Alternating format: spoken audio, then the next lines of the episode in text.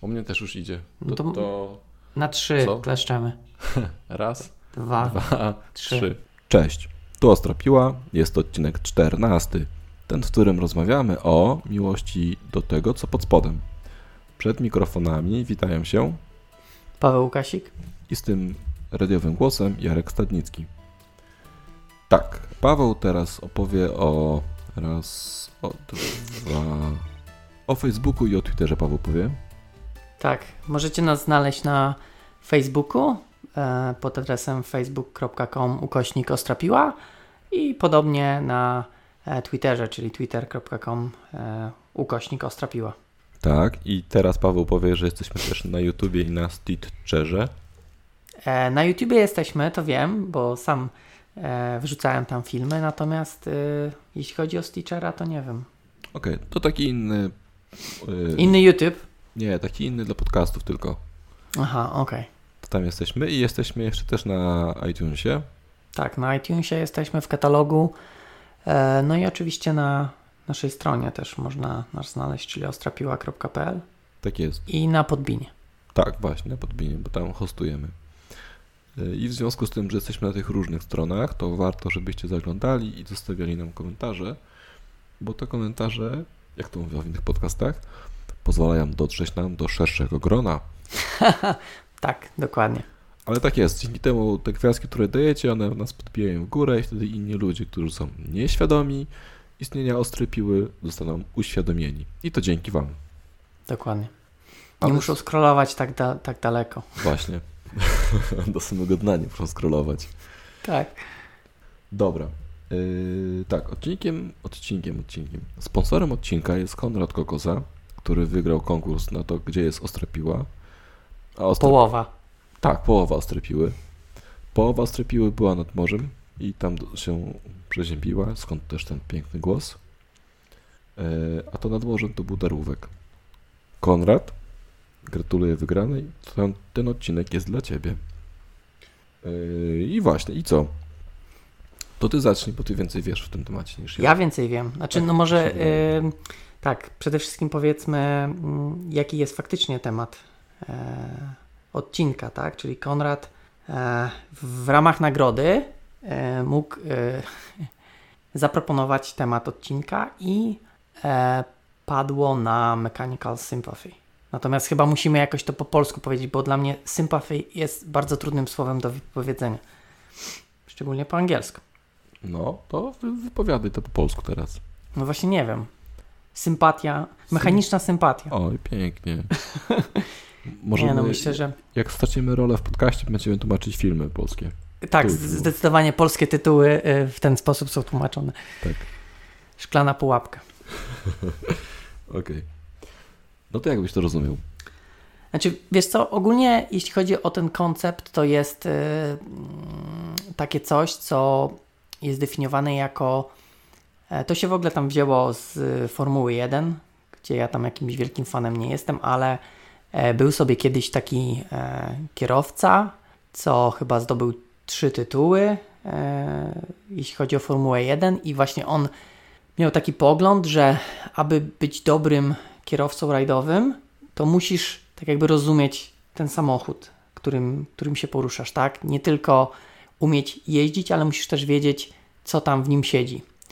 I ten koncept został przeniesiony do programowania i w programowaniu brzmi on tak, że aby być dobrym programistą, musisz wiedzieć, co siedzi pod spodem. Czyli nie tylko umieć programować, ale też wiedzieć, co w tym hardwareze piszczy, jak to jest zrobione, jak to funkcjonuje, aby właśnie móc to wykorzystać, tak, abyś twoje programy działały, wiesz, na 100% czy tam 120% możliwości. Mhm. To takie moje rozumienie, wiesz, tematu sprzed czytania z 3 dni temu. Okej. A bo powiedziałeś, że trzeba rozumieć hardware. Każdy programista musi rozumieć hardware? Czy... Czy to jakaś wybrana grupa programistów? Wiesz co, no ci, którzy chcą być dobrymi programistami. Przynajmniej według tej koncepcji, że nie rozumiejąc hardware'u nie będziesz w stanie napisać programów, które no, będą po prostu dobre, tak? Czyli znając to, jak ten hardware działa, jesteś w stanie pisać lepsze programy, być lepszym programistą. Więc według tego konceptu wszyscy, którzy chcą być dobrymi programistami. Rozumiem. No to ja już się z tym nie zgadzam. No to super, to przynajmniej świetnie. Będzie, wiesz. Znaczy, no wiadomo, że to nie jest tak do końca, bo teraz trochę się pośmieję, a trochę powiem no poważnie. No bo jeśli weźmiemy pod uwagę typowych frontendowców, tak? Niektórzy ich nie nazywają programistami, niektórzy nazywają, to nie na dziś rozmowa. Okej. Okay. Czy taki typowy frontendowiec musi wiedzieć, jak działa hardware? A dobra, to teraz ja zapytam, kto to jest typowy frontendowiec? Gość, on robi coś w JavaScriptach? Pisze JavaScript, HTML, CSS. No to jeśli robi tego JavaScripta, to wydaje mi się, że tak. No jeżeli robiłby samego HTML-a i CSS-a, no to zakładam, że nie. Natomiast jeżeli coś tam z tego JavaScriptu korzysta, no to jakaś tam znajomość tego hardware'u też może się przydać. Wiesz, JavaScript to już dzisiaj jest, to nie jest powiedzmy już jakiś tam język taki, wiesz, no traktowany jako powiedzmy coś, co działa przeglądarce, jest bardziej jakimś tam wymysłem niż faktycznym językiem, natomiast są już te silniki JavaScriptowe są powiedzmy poważne i wydaje mi się, że jakaś znajomość hardware'u też na pewno się przyda. Natomiast no pewnie, wiesz co, dobra, to ja teraz tak powiem, ja się po części trochę z Tobą zgadzam, że też uważam, że nie wszystkim jest ta wiedza potrzebna, natomiast uważam, że większej liczbie osób niż które tak jakby tym hardwarem się interesują. O, może tak. Okej. To ja się nie zgadzam z tym, że trzeba do hardware'u iść. To chyba napisał Namek nam.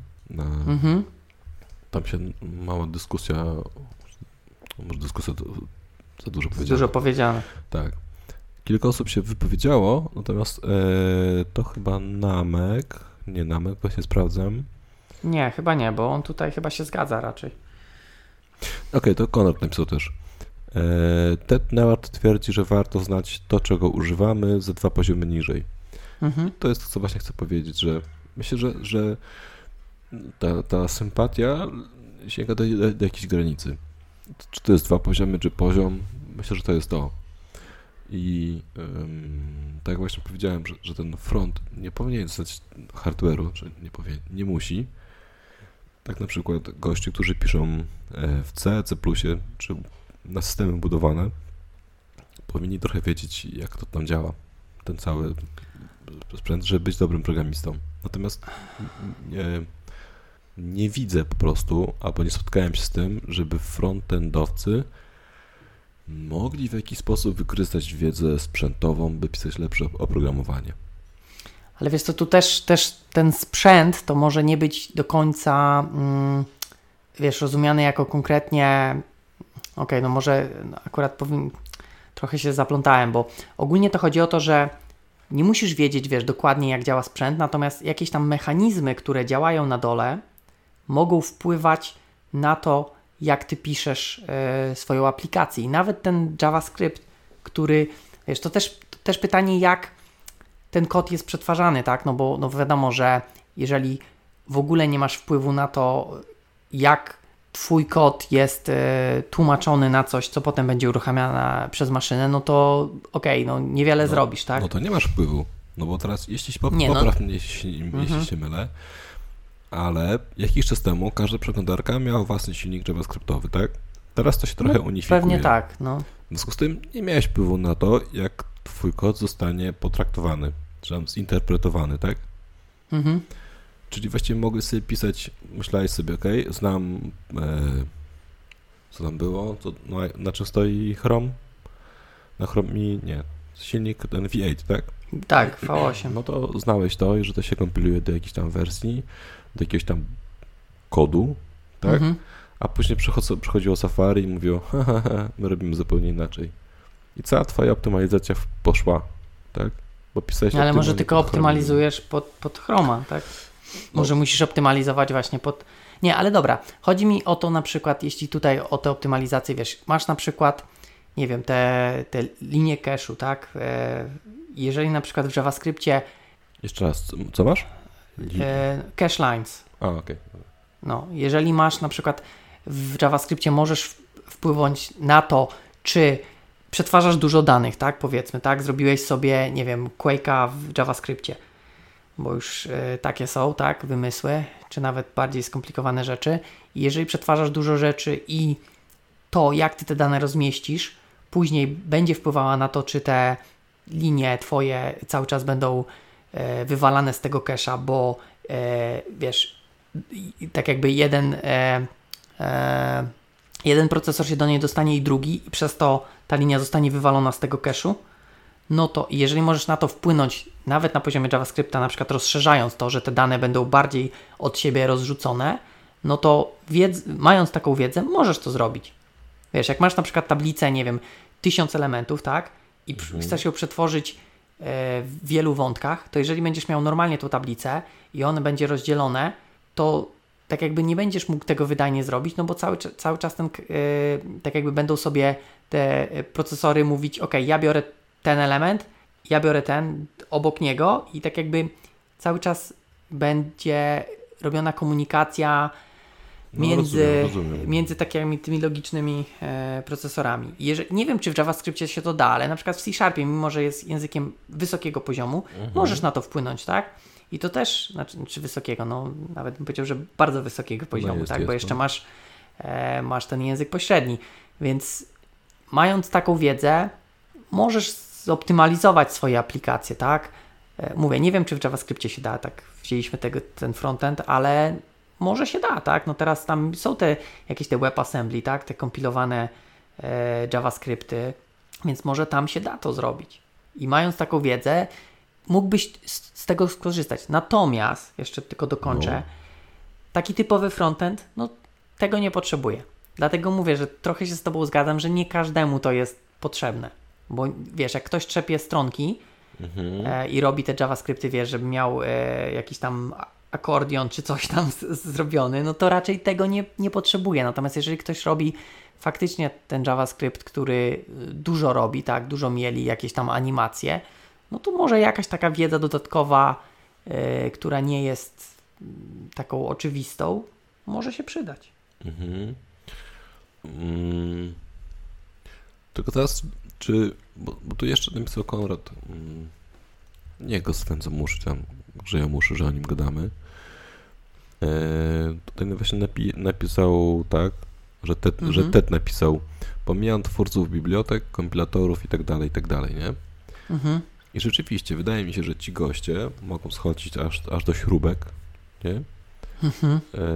Natomiast ten gościu, który tworzy animację, wydaje mi się, że jego wiedza, jeśli będzie kończyła się na poziomie tego, co robi, plus ewentualnie biblioteka, z której korzysta do renderowania, będzie ok. Natomiast chyba rzeczywiście znajomość właśnie tych cache'ów, czy tego, jak JavaScript będzie interpretowana przez przeglądarkę, która zostanie wytłumaczona na instrukcję do karty graficznej, czy tam do procesora, to ta wiedza przyda się właśnie gościowi, który tą bibliotekę będzie tworzył. Bo nie wydaje mi się, żeby kod stworzony dla projektu A i zoptymalizowany do tego projektu został wykorzystany w projekcie B. Czyli będzie to takie trochę marnowanie zasobów, tak? Chyba rzeczywiście... Znaczy, chodzi mi o to, że ta optymalizacja. Myślę, że... Chociaż może niekoniecznie dobra. Bo jak się tworzy grę, to się też nie wykorzystuje. Ale JavaScript. No właśnie, znaczy bardziej mi też chodzi o to, że wiesz, a co, jak nie ma biblioteki, tak? Mówisz, że okej, ci co piszą biblioteki, a jak ktoś musi to zrobić, a nie ma biblioteki, którą by chciał wykorzystać, no to powiedzmy sobie sam pisze bibliotekę, tak? Tylko niekoniecznie ładnie ją opakowuje jako bibliotekę, tak? Po prostu pisze jakiś kod, który może wykorzystać. Wiesz, to też jest takie... Ja pamiętam, jak jest taki gość, który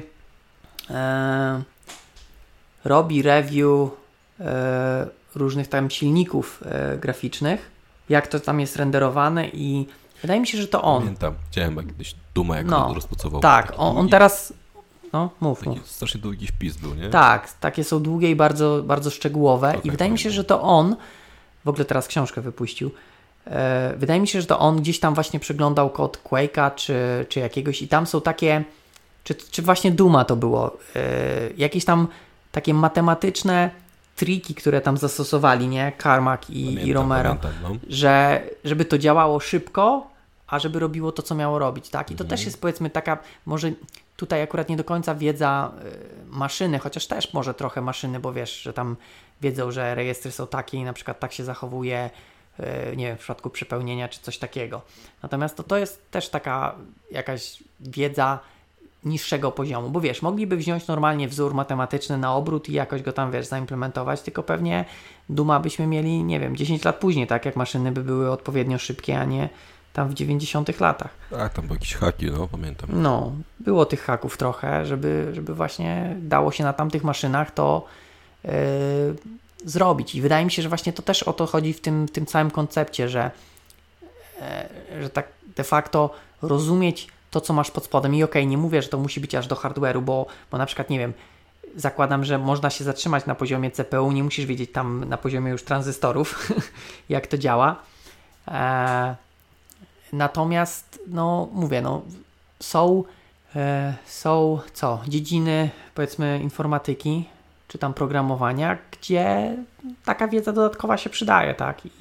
I mówię, znowu mówię, że ja słucham. Może frontendowcom to się nie przyda, ale jakby ktoś chciał wyjść poza ten frontend i zrobić fajnego, nie wiem, porta Quake'a 3, zresztą już jest w JavaScriptie, no to na pewno musiałby troszeczkę, wiesz, nie zadziałałoby po prostu weź kod, przepisz na JavaScript i tyle, bo pewnie nie działałoby tak wydajnie, jakbyśmy chcieli.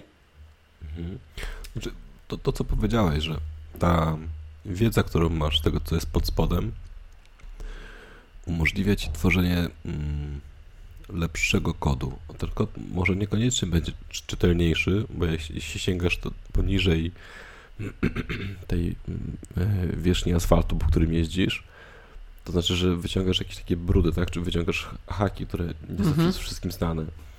I rzeczywiście w tych krytycznych momentach, czy obrotach, czy też albo kwestiach bezpieczeństwa, albo kwestiach właśnie jakiejś wydajności, możesz dołożyć jakieś takie haki, których normalnym śmiertelnikom się nie śniły, ale będą działać i będą stabilne, tak? Mhm. Czyli ta cała sympatia daje ci, otwiera kolejne możliwości, tak? Tak, tak. Czyli takie robisz obejście na gazomierzu. Trochę tak. Okej, okay. Ciekawa analogia. Ogólnie chodzi o to, żeby, i to też, że nie zawsze i nie wszędzie, ale tam, gdzie można i tam, gdzie potrzeba, znając takie rzeczy, możesz wycisnąć trochę więcej, tak? Nie znając, nie zrobisz, tak?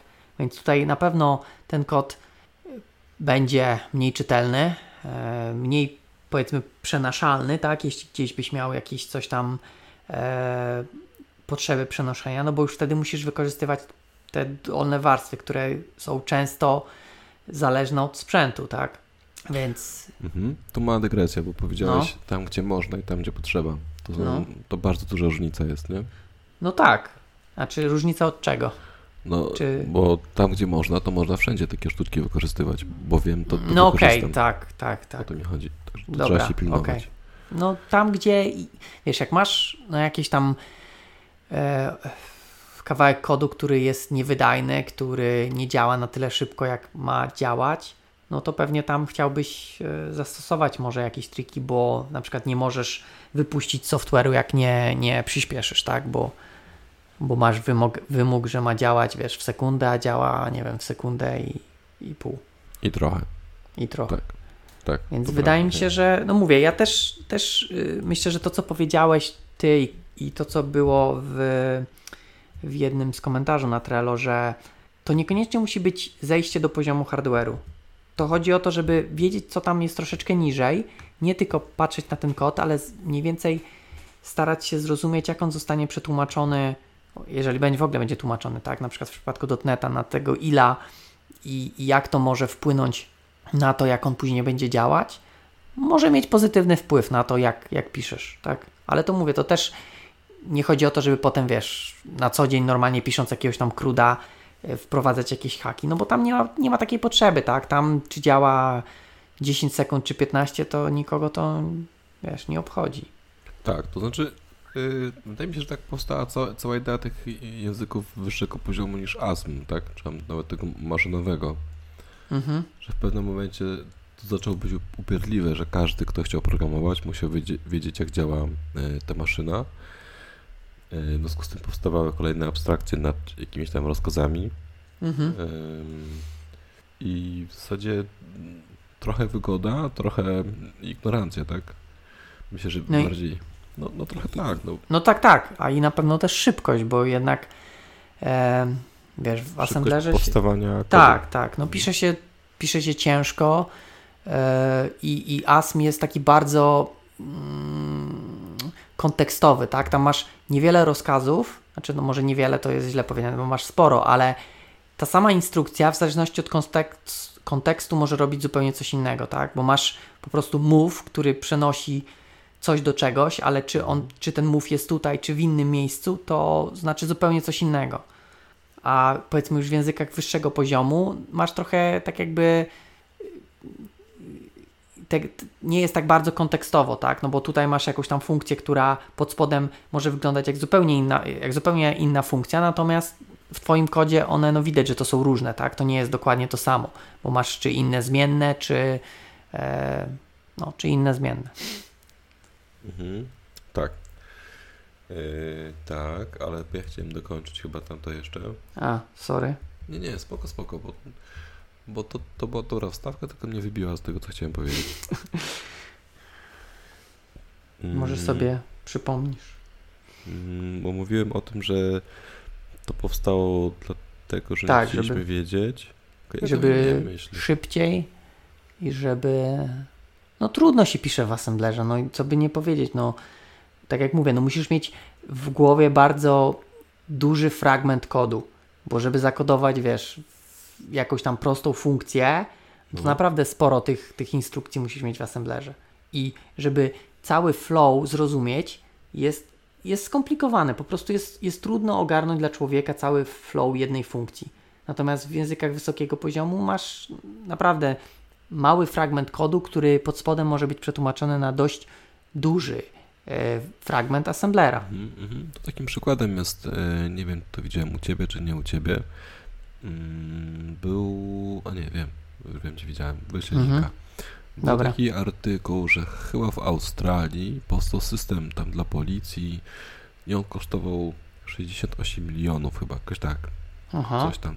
I ktoś napisał, że dlaczego nie skorzystali z jakiegoś tam gotowego open source'owego programu i ten atakujący powiedział, że cały ten aplikację da się wykonać w 68 linii tego właśnie otwartego czegoś, nie? Mhm. No i rzeczywiście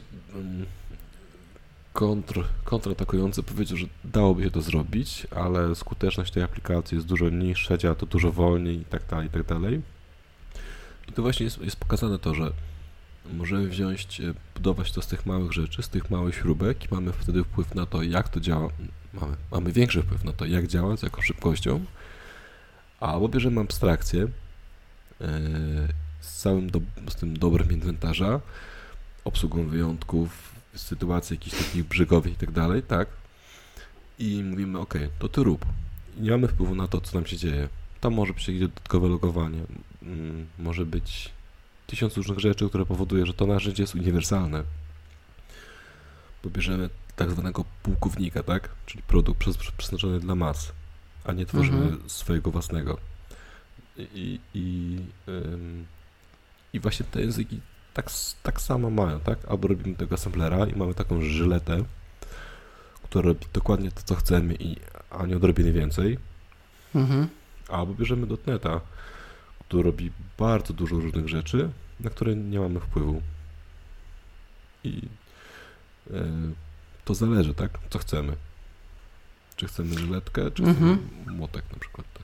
Znaczy, no tak, i zresztą też wydaje mi się, że nawet jakby ktoś... że wydaje mi się, że w dzisiejszych czasach nikt nie powinien pisać, przynajmniej takich aplikacji ogólnego przeznaczenia tylko w ASM-ie, co najwyżej może jakieś elementy, tak? No bo też można go integrować. Wiesz, ja kiedyś pisałem dawno temu ten silnik Wolfa 3D w ASM-ie. No i coś tam się zakodowałem, ale raz, że miałem tam, nie wiem, chyba kilka tysięcy linii, a jeszcze, wiesz, w ogóle nie było, nie wiem, może nawet 10% całości, chociaż tam no, ściany renderował, drzwi chyba nie było, ale ściany renderował, jakieś tam tekstury były, można było chodzić. Okay. Natomiast jak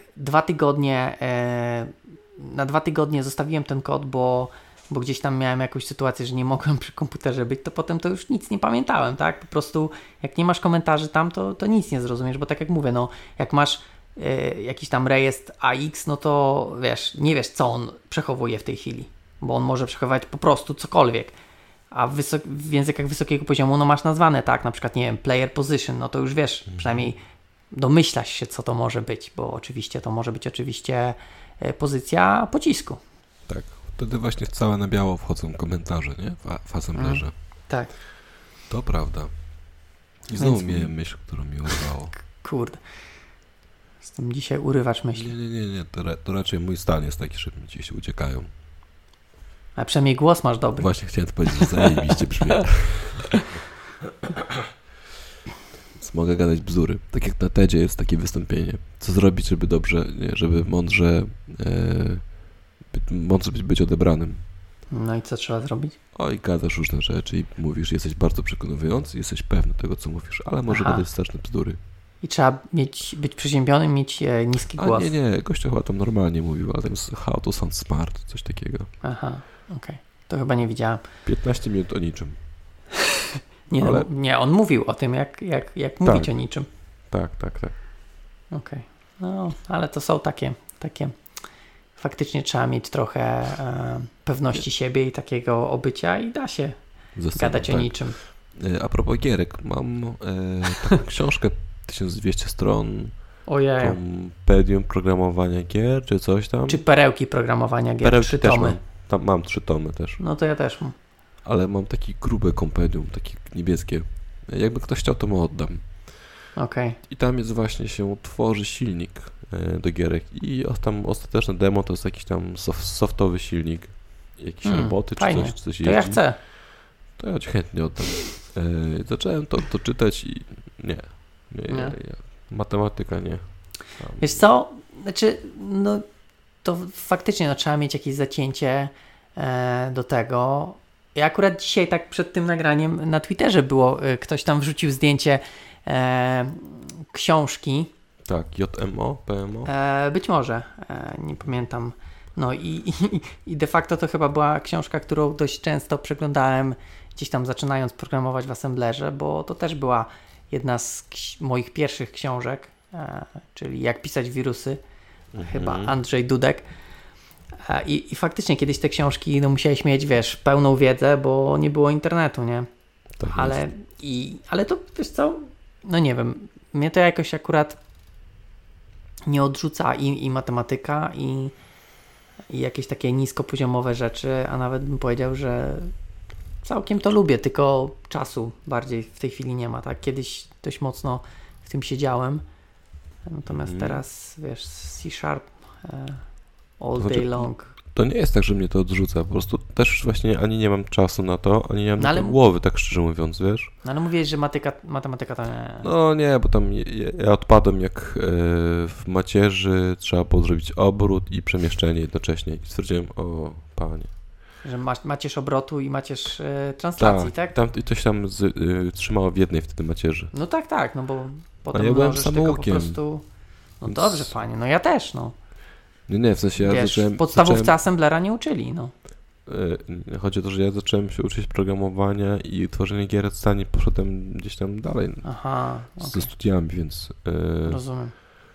Więc o ile jeszcze ogarnąłem jakoś tam te obroty na tych macierzach, czasem się w złą stronę wracało, ale wtedy postanowiłem -1. Takie, że właśnie miałem robić te dwie prace na raz, to już się poddałem. To było coś na kwaterniony. O właśnie. No. Nie? Okej.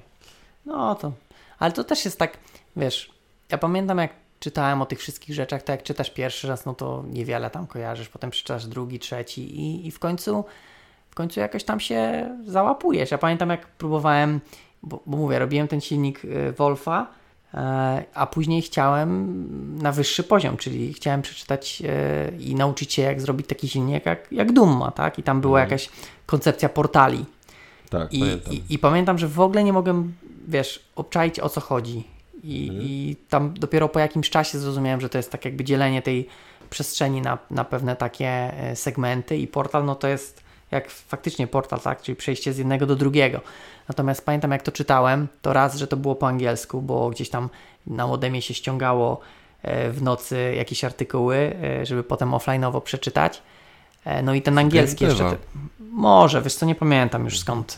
Gdzieś tam może mam te jeszcze artykuły, bo kiedyś, jakiś czas temu znalazłem sobie jakąś tam płytkę, wypalałem ze swoimi rzeczami i z jakimiś takimi, artykułami, co kiedyś kolekcjonowało się, bo oczywiście, żeby potem nie musieć jeszcze raz ich ściągać z sieci. Jakieś tam offline'owe stronki, nie wiem, był taki tool do ściągania strony, już nie pamiętam, taki, klikałeś... GetRight? O, GetRight właśnie, no. I ściągał tam wszystkie podstrony. Nie, potem... nie, to nie był GetRight, czekaj. Nie, ale było coś takiego. Nie, GetRight to chyba wspomagał, jak ci przerywało transfer, tak, nie? Tak, o Jezu, pamiętam, to był taki scraper czy coś tam i tam podawałeś, no. jak głęboko po linijkach ma chodzić. No może, ja już nie pamiętam, czy tak aż było, ale no, ściągały się te strony i gdzieś tam te artykuły, potem gdzieś tam jakichś zdjęć brakowało, to oczywiście tylko te... Najgorzej, jak było coś na zdjęciu wytłumaczone, a zdjęcia nie było. Było tylko w tekście. No, ale wracając więc do tematu. No. Ja to akurat, ten koncept nie jest dla mnie jakiś taki super jasny z tym całym Mechanical Sympathy. Natomiast ja ogólnie siebie postrzegam jako osobę, która właśnie lubi takie rzeczy i o ile mam tylko możliwość, to staram się coś tam... przynajmniej się dowiedzieć i może nawet zastosować jakieś takie rzeczy. Nawet w dotnecie można, faktycznie może tutaj ten hardware nie do końca ma sens, chociaż mówię, te cacheliney też możesz wpływać, tak? Jest te false sharingi wszystkie, które w dotnecie możesz tak jakby też obserwować i możesz na nie wpływać, więc to też jest, powiedzmy, wiedza, no właśnie taka low levelowa, mimo że masz, x warstw powyżej piszesz kod. Ja tak miałem jeszcze, jak pisałem w C++, to rzeczywiście starałem się rozumieć, jak to tam wszystko się działa pod spodem i w ogóle C++ chciałem znać tak bardzo, bardzo, bardzo dobrze. Ale odkąd stwierdziłem, że to wymyślenie koła po raz kolejny jest takie trochę nudne i tam też trzeba już... Doszedłem do takiego poziomu, że ta wiedza zaczęła być taka już mocno niskopoziomowa, tam już nie chciałem wchodzić. Też trudna, więc zrobiłem to, co robię najlepiej, czyli się wycofałem. I teraz to jest dobrze w tym dotnecie. Jeśli coś nie działa, to rzeczywiście odpalam sobie źródełka i patrzę w tej biblioteki. Rzadko kiedy zaglądam w ILA, tak szczerze mówiąc, żeby to tam sobie rozkminiać.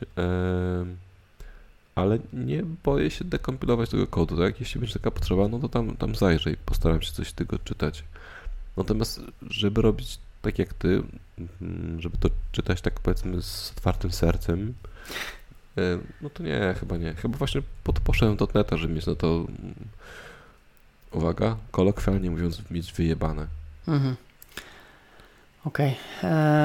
Ale to chyba dlatego też, że my robimy troszkę inne rzeczy w pracy, nie? W sensie, no, ja robię tą łybówkę i najczęściej naparzam te krudy, tak? Okay. Więc sekunda w tą czy w tą. Nie, no mówię, tutaj właśnie w webie to pewnie nie ma takiego znaczenia. Może jak gdzieś tam macie jakieś, w tle usługi czy coś takiego, które coś tam mielą, to może tam. Tak. Ale, natomiast... No. Ale tam też nie walczymy o milisekundy, no, nie? No wiem, no okej, no mówię, no tam to w takich jest, krudowych, no nie ma to znaczenia, tak? To jeszcze problemy. Jak na IE to się odpala na przykład jeszcze, to już w ogóle... Nie, no bez przesady. No w jakieś korpo macie, jakiegoś klienta korpo, który odpala intranetową aplikację, no to może mieć wymóg, że IE. Tak. No okej, no to takie lepsze korpo. Okej. No. Nie ten temat. No. Tak, generalnie No tak, no. Myślę, że tutaj Konrad nas trochę podpuścił, bo on podobnie jak ty lubi, tak? Lubi rozkręcać te wszystkie rzeczy i patrzeć, jak tam się kompiluje i z tą pamięcią zarządza. Mhm. Więc chciał nas trochę w ten temat tutaj wrzucić. To dobrze. Znaczy, jasne. Tylko to zależy od tego, jakie są potrzeby. Tak? Zgadzam się. No właśnie. Że, no tutaj akurat przyznam ci rację, że nawet, że uważam, że więcej osób powinno wiedzieć, co tam pod spodem piszczy, to uważam, że sporo osób nie ma potrzeby wiedzieć, bo po prostu nie skorzystają z tego, tak?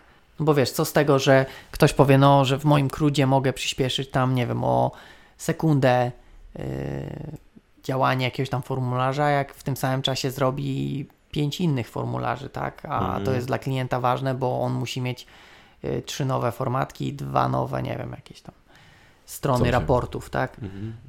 I nie ma to znaczenia i no, powiedzmy, z mojego punktu widzenia to trochę smutne, bo ja bym na przykład czasami chciał coś takiego porobić, coś takiego, gdzie można wejść pod spód, można trochę czasu spędzić na kombinowaniu, trochę na myśleniu, dlaczego to działa tak, a nie inaczej, trochę pobłądzić, tak, czyli spróbować paru rozwiązań i na końcu oby się udało, tak, natomiast to jest takie fajne ćwiczenie, tak, wydaje mi się. Wiesz co, ale tutaj są takie dwa różne, znaczy możesz spojrzeć inaczej, bo pamiętam kiedyś zaprosiliśmy Jarka Pałkę, żeby nam coś tam opowiadał o architekturze. I on mówił, że ma katy architektoniczne, nie? Ale takie architektoniczne przez duże A. I on mówi, no to taka kata wygląda tak, siadamy tam ludzi i mówimy, no to stwórzcie architekturę, która ma obsłużyć na przykład 5 milionów użytkowników.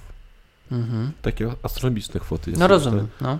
Kuźwa mać, przecież nigdy już takiego projektu nie miałem, nie? I teraz z jednej strony myślisz sobie o tych milisekundach na operację i tu wchodzisz tam w tego, jak się IL bada, a z drugiej strony przychodzi taki człowiek i mówi, no muszę tych 5 milionów użytkowników przetworzyć, tak? I to jest zupełnie inny kontekst, zupełnie inny problem. Albo myślisz sobie, żeby tego jednego obsłużyć bardzo szybko, a z drugiej strony myślisz obsłużyć tych wszystkich w jakikolwiek sposób, ale żeby ich obsłużyć. No tak. Czyli znaczy, dwa podejścia możesz mieć, nie? Tak, choćby też obydwie rzeczy są równie interesujące i wyzywające. Bo możemy posadzić Pawła i powiedzieć, Paweł, to zrób tak, żeby każdy z nich był obsłużony szybko, a z drugiej strony dajemy Jarkę, mówimy, Jarek, to zrób tak, żeby oni byli w ogóle obsłużeni. Tak, żeby nam serwery nie padły. Każdy z nas będzie zadowolony. Będzie. Wiesz, no to mówię, że to też w tym naszym kategorii IT aż tak to nie ma znaczenia. Ja też pamiętam jak, nie wiem czy kojarzysz ten Zaginięcie Ethana Cartera, oni też... To ta gierka, nie? Tak, taka gierka. No bo to w grach też często takie. I tam oni też mieli serię postów odnośnie optymalizacji. I tam pokazywali jak na przykład zeszli z renderowaniem ramki gry dwukrotnie, tak, do iluś tam nanosekund, tak, i też właśnie tłumaczyli, że tutaj jakieś opcje trzeba wybrać, bo ta opcja na przykład nie działa w DirectXie, jest zaimplementowana źle i dlatego na przykład obserwowane było, wiesz, dwukrotnie dłuższy czas renderowania ramki, czy tam, nie wiem, 50 milisekund, czy coś tam. Już nie pamiętam dokładnych wartości, ale mogę poszukać ten artykuł, bo był bardzo taki właśnie techniczny i bardzo fajnie wytłumaczony. Wspomniałeś, to poszukasz. No poszukam. Nie, no gdzieś tam, wiesz, gdzieś go czytałem, bo też pamiętam, jak oni szykowali się do tego wypuszczenia. Chociaż nie wiem, czy to nie było już po wypuszczeniu, jak oni robili port na hełmy. Bo coś mi się kojarzy, że w tym artykule było odnośnie synchronizacji właśnie, że to chyba było tak, że na jedno oko się renderowało szybko, a na drugie właśnie 2 razy dłużej było i nie mogli dojść dlaczego i gdzieś tam jakieś właśnie parametry trzeba było wystosować, żeby tam DirectX coś tam na kartę przesłał odpowiednio i wtedy karta, wiesz, już szybko wtedy mieliła. Ale poszukam, więc też można No mówię, ja nawet jak nie robię tego na co dzień, to takie przeczytanie takiego artykułu, jak chociażby te właśnie tego gościa, co analizuje te silniki 3D, nie? I pisze takie te wypaśne posty, jest po prostu fajne. To jest po prostu duża dawka technicznej wiedzy, która no może trochę mi smutno, że ja tak nie robię, ale fajnie się to czyta, przynajmniej dla mnie. No właśnie, do tego też chciałem uderzyć, że to jest coś, co ty lubisz, masz do tego jeszcze smykałkę, ale masz do tego jeszcze, jak to się mówi, nie tęsknoty, tylko co? Tęsknoty. No, jest takie słowo, że tęsknisz za czymś takim. No to tęsknota. Nie, jest taki nostalgię. A być może nostalgię do tego czujesz. Może.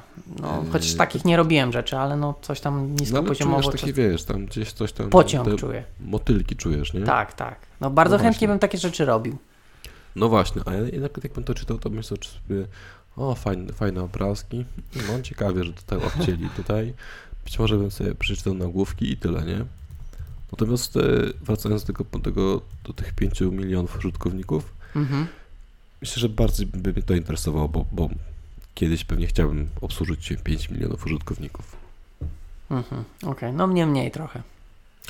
No, chociaż z drugiej strony właśnie w tych 5 milionach to by mnie bardziej interesowało taki case, że mówisz, słuchaj, mamy 4900 i tutaj brakuje nam 100 tysięcy i tu jest jedna funkcja, która się wykonuje, kurde, nie wiem dlaczego, nie wiem, 2 razy dłużej niż nam się wydaje, że powinno. Dla tych ostatnich gości, tak? Tak, tak, więc no, coś takiego już bardziej.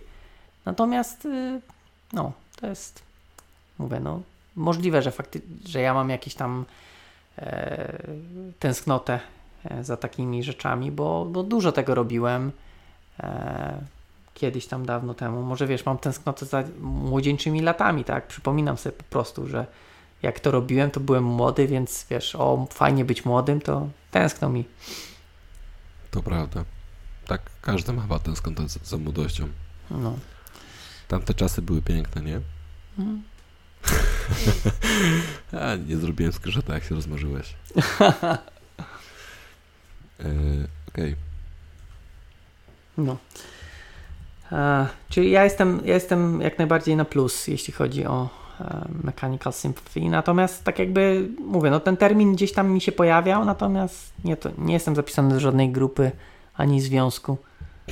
MS. MS. Jesteś teraz MS MVP. No, ale to co innego. Tak, czekaj, co chciałem powiedzieć. Znaczy, ja nie jestem przeciwny. Wręcz przeciwnie, jestem za, nawet przeciw, tak? To znaczy, jeśli ktoś chce to robić i robi to w dobrej wierze i w dobrym miejscu przede wszystkim, to jak najbardziej, tak? Bo dzięki temu wszystko działa szybciej. Natomiast nie chciałbym, żeby w takim codziennym kodzie, w tak zwanym tym codziennym crudzie, po prostu nie chcę widzieć haków. No okej. Przynajmniej nie, tak jakby, jeśli nie zostaną one wcześniej ustalone, tak, że potrzebujecie zrobić haka, tak? Tak, no jeśli jest papierek, że nam coś działa za wolno, tak, zmierzymy i rzeczywiście to się wykaże, że coś, że jakiś kawałek kodu nie dostarcza, no, ale wtedy najczęściej, no mówię, no, ja to cały czas patrzę przez swoją perspektywę, tak, tych crudów. Znaczy rozumiem, na przykład nie mieliście takiej sytuacji, że musieliście coś przyspieszyć, bo działało za wolno. Jakikolwiek fragment, tak? Wiesz co, ja o siebie w Itanie przyspieszałem. To było przyspieszenie na zasadzie ATT Framework wygenerował strasznie głupiego SQL-a, więc musiałem przepisać z palca, nie? Aha, okej. Może taki model był głupi, to i SQL wyszedł taki. To być może tak. Nie, no bo wiesz, bo na przykład takie nawet w crudach, chociaż tutaj też, no nie wiem, jakiś tam startup aplikacji, nie? Tu też są elementy, które można przyspieszyć, a zwykle to jest jakoś tam długo startują te aplikacje, tak? No przynajmniej to jest taki zauważalny, zanim ten AIS wszystko tam wystartuje, się rozgrzeje, no to może być jakiś tam okres, więc tutaj też, wiesz, jakieś tam triki, chociaż to też, nie wiem, czy schodzenie do poziomu gdzieś tam niżej, bo to po prostu, wiesz, na przykład możesz pingować aplikację, tak, żeby nigdy się nie usypiała, albo jakieś tam, możesz na Azure ustawić, żeby nie usypiał. No, no, ja się też w sumie dało, nie? Znaczy, W sensie, tak, no część rzeczy da się zrobić po prostu ustawieniami, nie musisz ich właśnie budować własnych systemów, tak, które trzymają cię w nieuśpieniu, jeśli tak, mówimy o kontekście webówki. No webówka nie daje za dużo możliwości wykazania się, jeśli chodzi o taką znajomość niższego poziomu. To zależy, co trzeba zrobić. Pamiętam, ty kiedyś opowiadałeś, że obcinałeś z ramek ten identyfikator AES-a, tak? No tak, ale to już takie są mikrooptymalizacje. Ale było takie wymaganie, tak? Nas jak przychodzą klienci i mówią, że chcemy CRUDa i nie mówią, że aplikacja ma się tam nie usypiać czy coś i są zadowoleni z tego, że poczekają sekundy dłużej. W sensie zadowoleni. Nie przeszkadza im to, że jeśli nie korzystają z aplikacji i później muszą poczekać sekundę dłużej i oni tego nawet nie widzą. Bo idą na kawę w tym czasie. No, tak. No rozumiem. No. To po co? No okej. Okay. No dokładnie. Dlatego mówię, no tu nie daje się wykazać, tak? Mógłbyś mieć kogoś, kto super by to wszystko zrobił, tylko no nie ma jak tego pokazać, więc ja bym chyba nie chciał tak. No i tak samo teraz idąc z drugą stroną, to na przykład do gierek. Bierzesz sobie tworzysz prostą gierkę, naprawdę prostą, tak? I bierzesz powiedzmy jakiś gotowy silnik, tam Unity czy tam coś. No, i on Unreal. O właśnie. I on na przykład dostarcza, stworzyłeś gierkę opartą o ten silnik i twoja gierka jest na tyle prosta lub napisana składnie, no, że powiedzmy osiągasz te 60 ramek, tak? Na każdym powiedzmy racjonalnym sprzęcie. No i teraz możesz spędzić kolejny miesiąc i wyciągnąć 5 ramek więcej. Jest ku temu sens, czy to takie już, wiesz, widzi mi się? Ja myślę, że im więcej ramek, tym lepiej, ale no też zależy, czy masz jeszcze, nie wiem, czas, pieniądze, żeby coś takiego robić, bo jeżeli byś miał te 60 klatek i nie miał czasu, no to jest okej. Natomiast jeżeli masz czas, no to możesz wyciągnąć 5, tak? Więcej. No ale w tym czasie na przykład możesz poprawić inne rzeczy. Możesz poprawić animacje, kolory, sterowanie, dołożyć... no to poprawiaj. No właśnie. No ale co, jak masz drugą sytuację, jak masz 30 klatek i kurde... To sprzedajesz na konsolę i są też zadowoleni. No, ale wtedy wiesz, gracze na PC Master Race narzekają, że nie ma twojej gry na... No to wtedy DLC robisz osobne, poprawiające. Drodzy słuchacze, był to odcinek 14, ten, w którym rozmawialiśmy o miłości dewelopera i jego maszyny. Ten odcinek był sponsorowany przez Andrzeja Bargańskiego, Konrada Kokosę i Nameka. I dla nich oddaję teraz sekundę czasu antenowego. Dzięki za sponsoring, chłopaki. Wrzucajcie więcej. Tak, wrzucajcie więcej. Mamy konkurs. Paweł, powiesz o konkursie na kolejny odcinek? Ale już, chodzi o program, tak? Nie związany. No tak. Okej, dobra. To konkurs jest taki, że trzeba napisać, jakiego narzędzia do ściągania całych witryn używałem w latach 1990-2000. Tak. Jakoś w tamtym okresie to było. Tak, więc konkurs jest na to, z czego korzystał Paweł. Nie, no bardziej chodzi o to, że jeżeli z czegoś korzystaliście takiego, co popierało całe witryny i nie był to HT-Track, to dajcie znać, bo naszła mnie nostalgia na stare czasy i chciałbym sobie przypomnieć, co to było. Już. Przypomnijcie Pawłowi, z czego korzystał do ściągania tutoriali z Nehe. Tak, i Beanboya. Jeśli chciałbyś się podzielić z innymi słuchaczami swoją historią o tym, jak to kiedyś się programowało lub jak to kiedyś się szukało nauki lub... Jak ściągało się strony całe? Tak. Jakim narzędziem? Jakim narzędziem? To masz różne możliwości. Możesz napisać, ale Paweł podsunął nam sprytny plan. Możesz nagrać, a my to zmiksujemy najlepiej jak umiemy i zamieścimy może w jakimś dodatkowym odcinku ekstra. Tak jest. Odcinek wspominkowy. O. Dobrze. Panie Pawle, ja dziękuję za urocze 2 godziny. To ja dziękuję. Było bardzo miło. I do kolejnego usłyszenia. Tak jest.